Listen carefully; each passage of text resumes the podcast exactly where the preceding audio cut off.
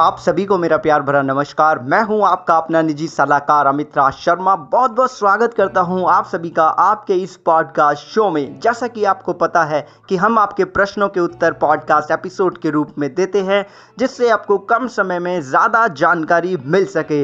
आज का पहला प्रश्न हमें मिला है भरत सोनी जी की तरफ से। उन्होंने पूछा है कि रिलिगर में अगर हम हेल्थ इंश्योरेंस लेते हैं और उसका एनसीबी सुपर अगर हम ऐड करते हैं और थर्ड ईयर तक क्लेम नहीं आता है तो सम एश्योर्ड कितना होगा? बहुत ही सिंपल है, अगर आप एनसीबी सुपर ऐड नहीं करेंगे तो हर साल आपके सम एश्योर्ड का दस प्रतिशत आपके सम एश्योर्ड में ऐड होगा अगर आपका क्लेम नहीं होगा तो।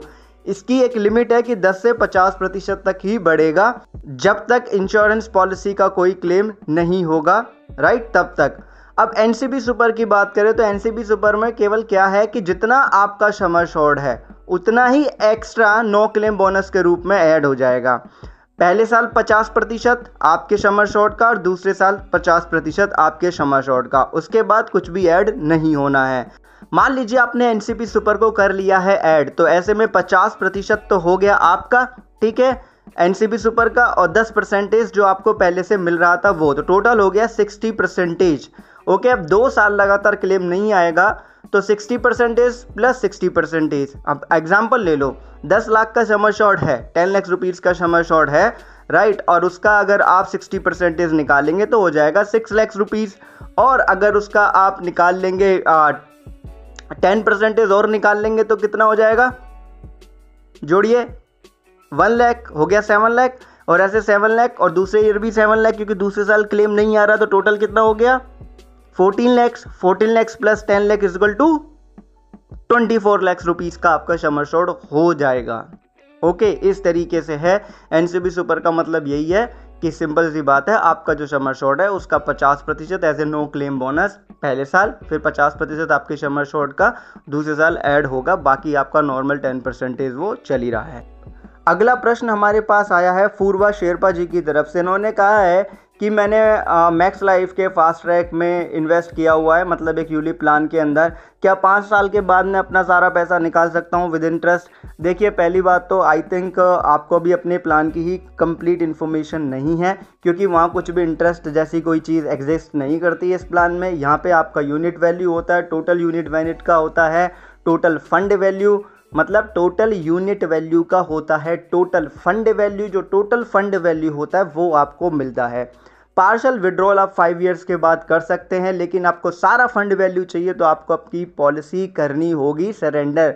बिना सरेंडर करे, पॉलिसी टर्म्स को कंप्लीट बिना हुए आप पूरा पैसा वहाँ से नहीं ले पाएंगे, क्योंकि पार्शल विड्रॉल में भी होती है लिमिट, तो आपको आपकी पॉलिसी का डॉक्यूमेंट ज़रूर रीड करना चाहिए। अगला प्रश्न आया हमारे पास नेहा कुमारी जी का। इन्होंने पूछा है कि मैंने दो लाख रुपए का एनुअली प्रीमियम पे कर रही हूँ, डेढ़ लाख रुपए पे किया है, कि आगे मुझे पे करना चाहिए या नहीं? I am totally confuse.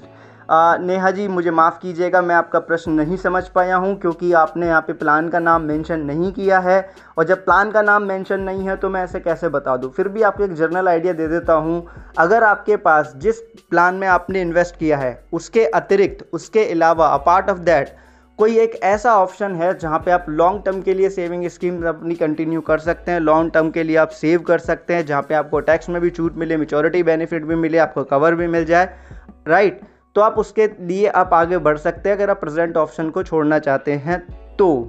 Okay, but अगर आप ये सोच रहे हैं कि आप मार्केट में इन्वेस्ट करेंगे करंट इन्वेस्टमेंट को रोक के, तो उसके लिए आप देख लीजिएगा, अपना एक बार रिस्क मैनेजमेंट चेक कर लीजिएगा, मतलब अपने रिस्क को आप कैलकुलेशन कर लीजिएगा, उसके अकॉर्डिंग अपने रिस्क को मैनेज करके ही आगे बढ़िएगा। चलिए, चलते चलते एक और प्रश्न ले लेते हैं आज का। इनका नाम है मून फुकन। मून फुकन जी ने हमसे पूछा है कि मेरे शहर का नाम मैक्स लाइफ का मैंने चेक किया है, तो पॉलिसी बाज़ार पे मेरे शहर है वो वहाँ पे शो नहीं कर रहा है, तो मैं इंश्योरेंस कैसे लूँ?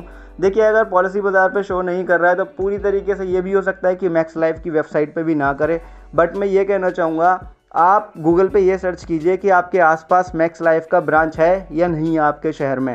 अगर है तो डायरेक्टली ब्रांच विजिट करके ले लीजिए, अगर आप नहीं जा सकते हैं तो मैक्स लाइफ की वेबसाइट पर विजिट करें, उनके सपोर्ट टीम को डायरेक्टली कॉन्टैक्ट करें, आपकी प्रॉब्लम सॉल्व हो जाएगी। चलता हूँ, विदा लेता हूँ आपसे, मिलूंगा अगले पॉडकास्ट एपिसोड में आपके किसी प्रश्न के उत्तर के साथ। तब तक के लिए आप खुश रहिए, मुस्कुराते रहिए, अपना ध्यान रखिए, क्योंकि आप सभी बहुत ही मूल्यवान हैं। बहुत बहुत धन्यवाद।